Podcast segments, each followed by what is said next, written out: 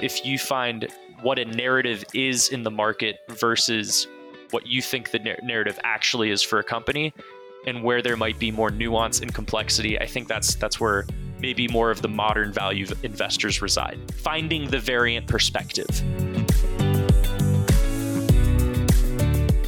Mary Long, and that's Motley Fool Money producer Ricky Mulvey. Ricky caught up with our very own Anand Chokkavelu to take a look at different investing strategies and determine if there really is one best way to beat the market. They discuss following in the footsteps of investing greats, knowing when to not try something at home, and what past patterns can and can't tell us about future returns.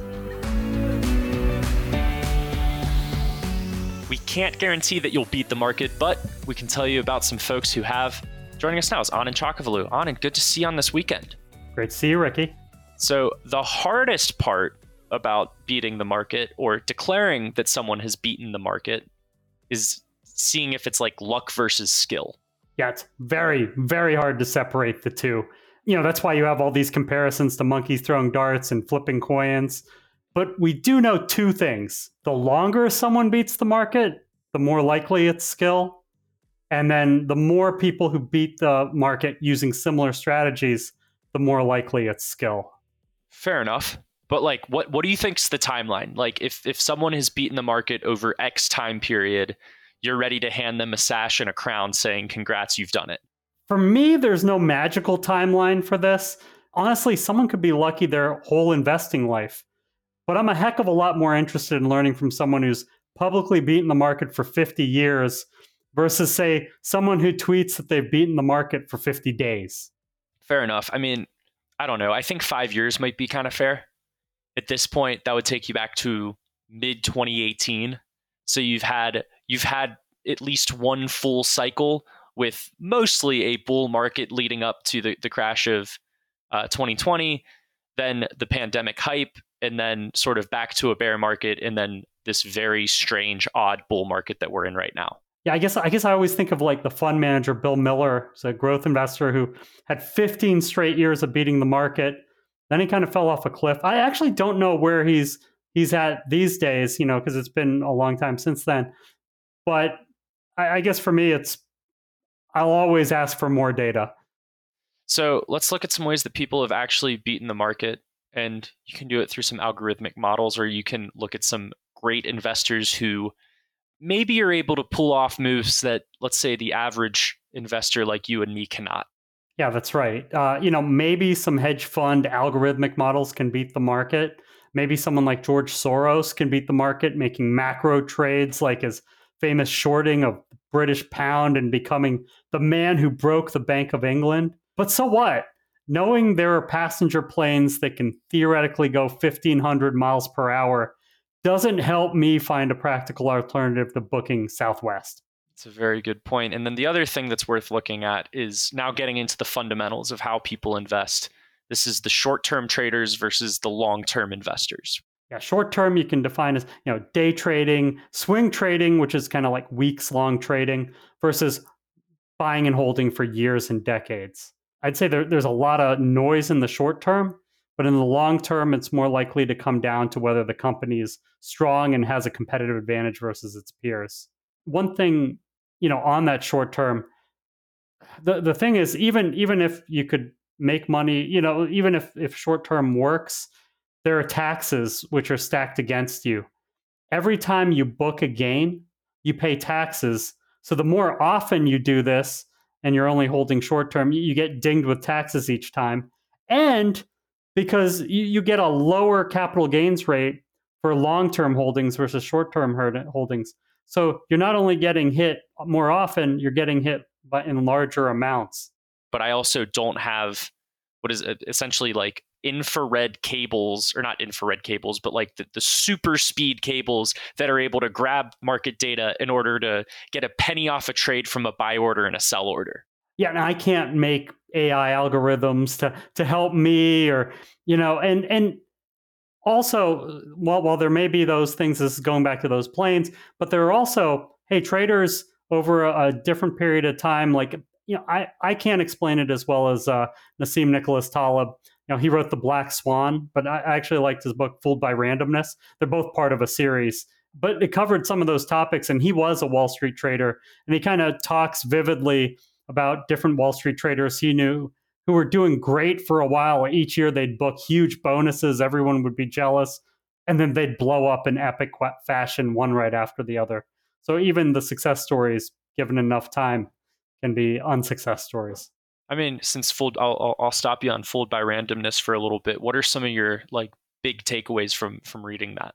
Yeah, I mean, basically, so he had like five books. I think it's the Incerto series, and it basically all makes the same point. It's that black swan point that we underestimate the long tails, and that and that that's what happens in in these trading type of things. Of like, you know, the the best chart thing he had. He had this awesome chart of the health of a turkey over time.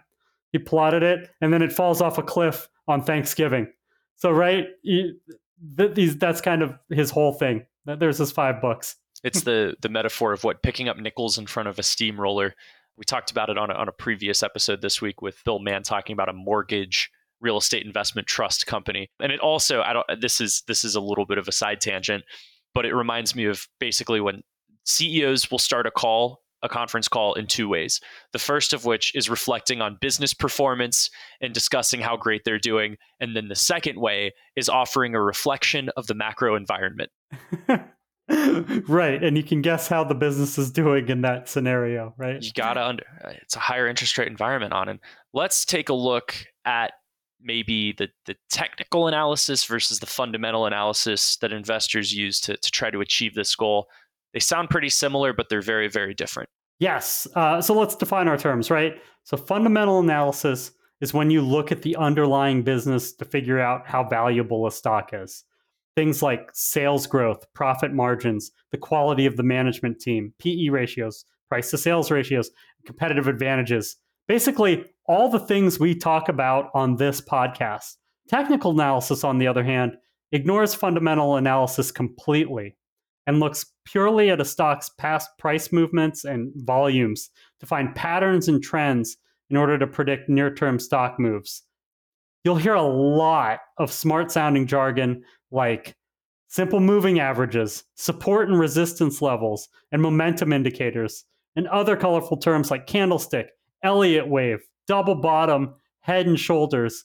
Ricky, I think I think you did some research on Elliott wave. Yeah, let's let's let's break it down because I don't want to just gloss over it. So the Elliott wave is is basically a belief that uh, investor sentiment has predictable patterns, and that uh, and that a trader could basically trace this wave in order to make a profit. Now, here are the rules on an of the Elliott wave, and we're Can't looking wait. at five movements: up, down, up, down, and then question mark. All right, wave two cannot retrace more than the beginning of wave one. Wave three cannot be the shortest wave of the three impulse waves one, three, and five. Wave four does not overlap with the price territory of wave one. That's where we started. Wave five needs to end with momentum divergence. Are you with me? Absolutely. I mean, That's why right. wouldn't you be? You know, I was going to define a double bottom and give an example like that. It's kind of a W shaped pattern in, in a stock price but I don't need to. That was perfect. I think that that gives you what you need. Where it's it's these pattern things. I simply don't get it. I, I mean, if if if you want to get technical about it, it sounds like a great pay, case of apophenia to me. That's where humans see patterns and meaning where there is none. Here, here's a. I, this might be a bad analogy. Maybe we'll even cut this out. But it's a it's a football analogy. It's it's third and fourteen. The last two plays have been runs for losses. A technical analyst might say, this one's going to follow the pattern. It'll be another run. A fundamental analyst might say, um, that's ridiculous. It's going to be a pass because you're very unlikely to gain 14 yards on a run. Yeah, it's it's the the technical analyst is basically looking at what long-term investors would describe as independent events and then trying to ascribe meaning to them for the future. Yeah, and and completely ignoring the income statement, the balance sheet, cash flows. Now we've gotten the long term, we've gotten the short term, so we're going to stick with long term. That might be that might be a surprise to Motley Fool listeners, but we're going to stick with the long term on this one. Now you have the two camps, and these two camps do not like being divided amongst themselves. But the two camps are value investing and growth investing. In mm. both of these, people have successfully beaten the market using both methods. Right. So unlike the other two, where hey, we're for long term, we're for fundamental, not technical. Value investing versus growth investing gets a, gets a little interesting. Uh, spoiler alert: it's both. But let's let's talk about value investing. The best case for value investing was made back in 1984. Believe it or not, almost 40 years ago, Warren Buffett wrote "The Super Investors of Graham and Doddsville." That's Benjamin Graham and David Dodd, who wrote the book Security Analysis, the original work of value investing back in 1934. So you add those two, right? 50 year anniversary, about 40 years ago. It's almost 90 years since that was written. As Buffett puts it, this brand of value investing is simply look for values with a significant margin of safety relative to prices. So in the in this kind of treatise, the super investors of Graham and Doddsville, Buffett kind of addressed coin flipping and data mining versus knowing who's going to win beforehand. So basically, what he's saying is all these people who followed what Graham and Dodd said, the proof is in he knew these people, and sure enough, they beat the heck out of the market. And he showed that using you know their returns over time. He had a group of nine people, uh, including himself and his partner Charlie Munger, even when they were working independently.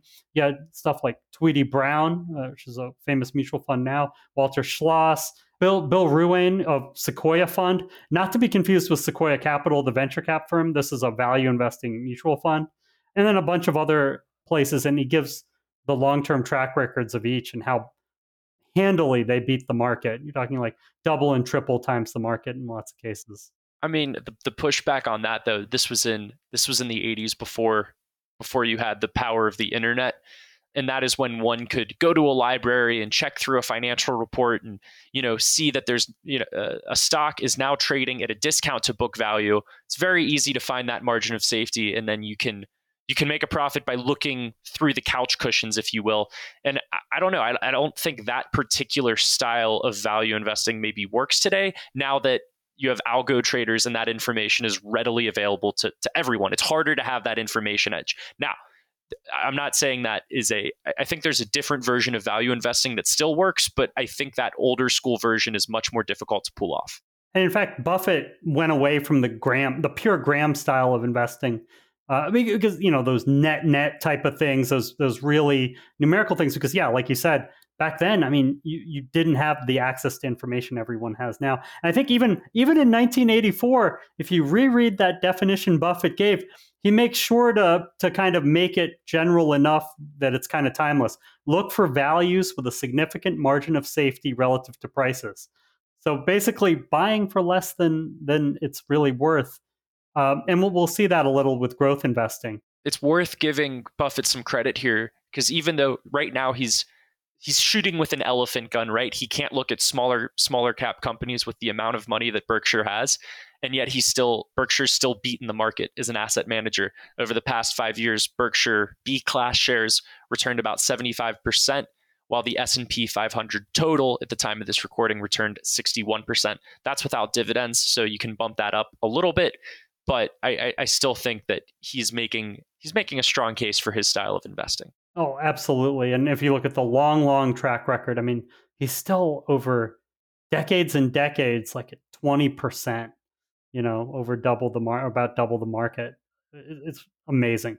So maybe the new style is looking for more, uh, let's say, places that investors are ignoring, even though the information is out there.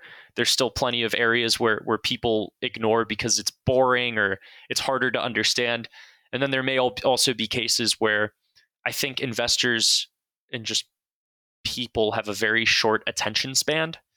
So if you find what a narrative is in the market versus what you think the narrative actually is for a company and where there might be more nuance and complexity, I think that's that's where maybe more of the modern value investors reside. Finding the variant perspective. Yep, the tactics change but the strategy overall stays the same. All right, let's look at growth investing and, and how people have beaten the market using that style. Yeah, to simplify, you know, whereas like value investing focuses on price, growth investing focuses on, you guessed it, growth, right? Value investing is about the floor, growth investing is about the ceiling.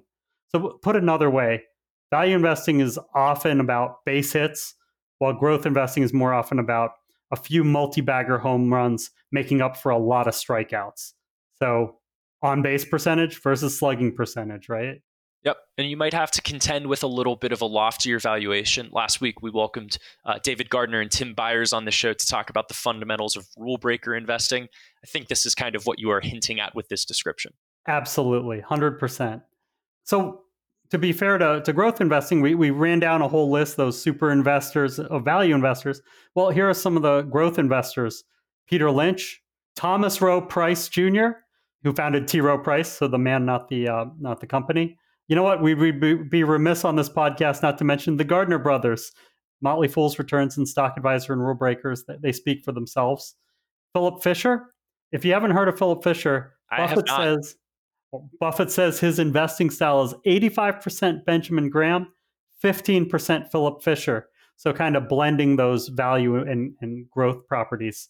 They're just different flavors of the same ice cream, though. In either case, you're just trying to that that Buffett def- definition kind of holds, right? Uh, maybe not the margin of safety so much, but you're just trying to buy a stock for less than the business is truly worth. Yeah, I think in the growth style, it is it's more bets on companies that could have an explosive potential farther in the future and you have a higher let's say a, a, higher risk tolerance from folks who are looking to buy maybe an etf and because you have a higher risk tolerance you're allowing yourself more losses for for a couple of big home runs. But i think you made a really good point that is a, is a theme here Anand which is that both styles work. I mean even in the case of buffett he's made bets on chinese electric car manufacturers with with BYD. He's played ARB games with um, Activision Blizzard.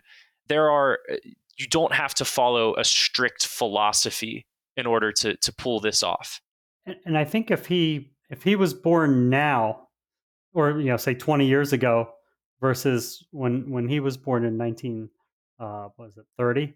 I think I think he'd have a slightly different style. I mean, I think he'd figure it out quickly and stick to it but I think you, you have to adapt to what is available in the market and how what the information is. Yeah, and Buffett also breaks some of the rules about like portfolio concentration. Oh yes, we, we should talk about that, right? Should should you own very few stocks or a ton of stocks? Yeah. And and we were talking about this before the show. So you have your Peter Lynch side, which is when he was when he was running his fund at Fidelity. At one point, yeah, he had what is it, fourteen hundred stocks. And you brought up a good point, which was before this recording, which is we don't know what the top concentration was, but that is vastly different from Buffett's letting his one winner run tremendously. Yeah, I mean, if you look at his his portfolio now, uh, the the publicly owned stocks that he has in his portfolio, he also owns businesses and within Berkshire Hathaway, but almost half is in one stock, Apple, forty seven percent. And if you look at his top ten holdings, eighty six percent are in those top ten holdings. So even even as we give the Peter Lynch example, it's definitely easier to beat the market with fewer stocks. But eh, you know, because diversification generally takes you closer to that market average, but it's also easier to spectacularly lose to the market with fewer stocks. So, you know, if you're Warren Buffett, yeah, you probably want to be concentrated. If you're managing other people's money and charging them a fee because you think you can beat the market, yeah, you you want to be concentrated. Those people can also own other other things to diversify themselves. Uh, so that makes sense. But as an individual investor, you have to you have you're managing your own money and your own life, and you have to be comfortable with the risk you're taking on. So you know one one practical solution if you want to con- be concentrated but also mitigate risk, you can buy low cost index ETFs for part of your portfolio and then buy a concentrated group of stocks that you've studied and you love with the remaining portion. So, so for example, someone indexing 90% of their portfolio can be about as concentrated as they want with the remaining 10% because they'll still be well diversified and they won't be, you know, taking a huge risk. Yeah, I wonder with the Buffett example how much of that is a uh, don't try this at home with with the basically half of the concentration in one stock. It works spectacularly well with Apple but there may be other examples of fund managers or individual investors who uh, went super concentrated in one area and it just didn't work out for them. But that's that's not as fun of a story to talk about. Yeah, I mean, and by the way, there's a reason Buffett is indexing his wife's. You know, when he goes away, he's indexing the money that she'll have. Yeah. You, okay. Okay. I think there's a little bit of machismo with that because mm. with Buffett, if you're if you're doing the index for your for all of your money after you die, there might be a little bit of a you know no one can do this as well as I can mentality. It's the dividend thing. I really like companies that pay me a dividend, but I will never pay one because I am a superior capital allocator. And you know what? He might be right about that. I've, I've talked myself in a loop back to agreeing with him. Yeah, no, and I, you know what? I pretty much 100% agree with everything you just said. But and, and it's the thing of of hey, you know what? You can't do what Warren Buffett does, right? Like, you know, Ricky, you're a basketball player you know, some of the things Michael Jordan did, you know, might not be exactly what you need to follow. Yeah, it's it's called uh, it, the, the analogy would be goaltending. It is a foul that I simply cannot commit because I am not able to jump above the rim and swat a ball out of the air on its way down. there's there's there's something there. But let's talk about actively managed mutual funds. It came up a little bit earlier. Obviously, your, your Peter Lynch investor would be a big fan of that, in part because he ran an actively managed mutual fund. But some folks are able to beat the market by, you know, picking the jockey. Yeah, absolutely. So here's here's the thing about mutual funds is there there, there are kind of two problems with trying to beat the market by by doing actively by picking a group of actively managed mutual funds. So one there's a logical fallacy, right? Where if you're skilled and experienced enough to pick the market beating fund managers, which remember, like almost none of them beat the market over a long period of time, the, the percentage is like 80% or higher that don't. And I think it gets higher the longer period you look at. You're, so if you can pick these these winners, you're probably skilled enough to pick market beating stocks because it's you'd have to kind of know the two. And then the second thing is that, and it's probably the more important thing, is that mutual funds are structurally they're set up to fail. You know, not on purpose, but but they are because even if you find a young market beating fund manager, once the fund gets bigger, it's harder to beat the market. We we talked about that with with Buffett and having to use an elephant gun. You know, Buffett said that, you know, if he had a smaller like million dollar portfolio, he could get 50% annual returns. I, I believe it, but but Berkshire Hathaway's been the size of a large mutual fund the last few decades and he's noted it you know and the performance is shown. You know it's it's just kind of trying to stay in line with the market. And then a, a second thing that's prob- problematic structurally is even if you personally have the stomach for down markets your fellow mutual fund holders get scared and pull their money out right when they should be putting money in, you know, at the lows of the market. When they pull their money out, your star manager has to sell those now undervalued stocks. And then it's the opposite when those folks throw their money back in at market highs. And then the third thing is the fees are much higher than passive index funds. So you're getting charged for this structurally complex beast. And it, it sort of takes away from the ingredients we've described of, of beating the market, one of which is an understanding of value, uh, a willingness to be a contrarian, maybe a, a, a smart contrarian because often the crowd is usually right, and then also that that long time horizon. This in the the Lynch book, which we covered in a book club, he he points out, and I think it holds true. His best, his biggest gains tend to be past year three of owning a stock. What is what is the conclusion? Where did we end up on how investors can beat the market? Yeah. So to, to sum it all together, there are lots of paths up the mountain. Both value and growth can work. Dividends can work. Both a concentrated or a diversified portfolio can work, et cetera, et cetera. But long term buy and hold beats short term trading. Fundamental analysis beats technical analysis. Most importantly, finding and sticking to a system beats going all over the place. And if all of that is too complicated for you, ain't nothing wrong with matching the market with a passive index fund. We've been talking about beating the market. But matching the market's great. Historically, that's meant doubling your money every decade or so. I'll also throw in I think it's it's a willing uh, the willingness to look where others are not in railroad stocks. Railroads have consistently beaten the market for a very long time. I don't know if that'll continue that way, but they, they have a track record. Anand Chokkavelu, always a pleasure chatting with you. Thanks for joining us today. Thanks, Ricky. Always a pleasure.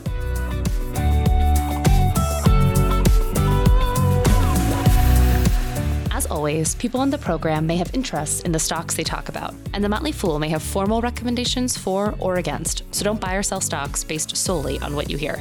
I'm Mary Long. Thanks for listening. We'll see you tomorrow.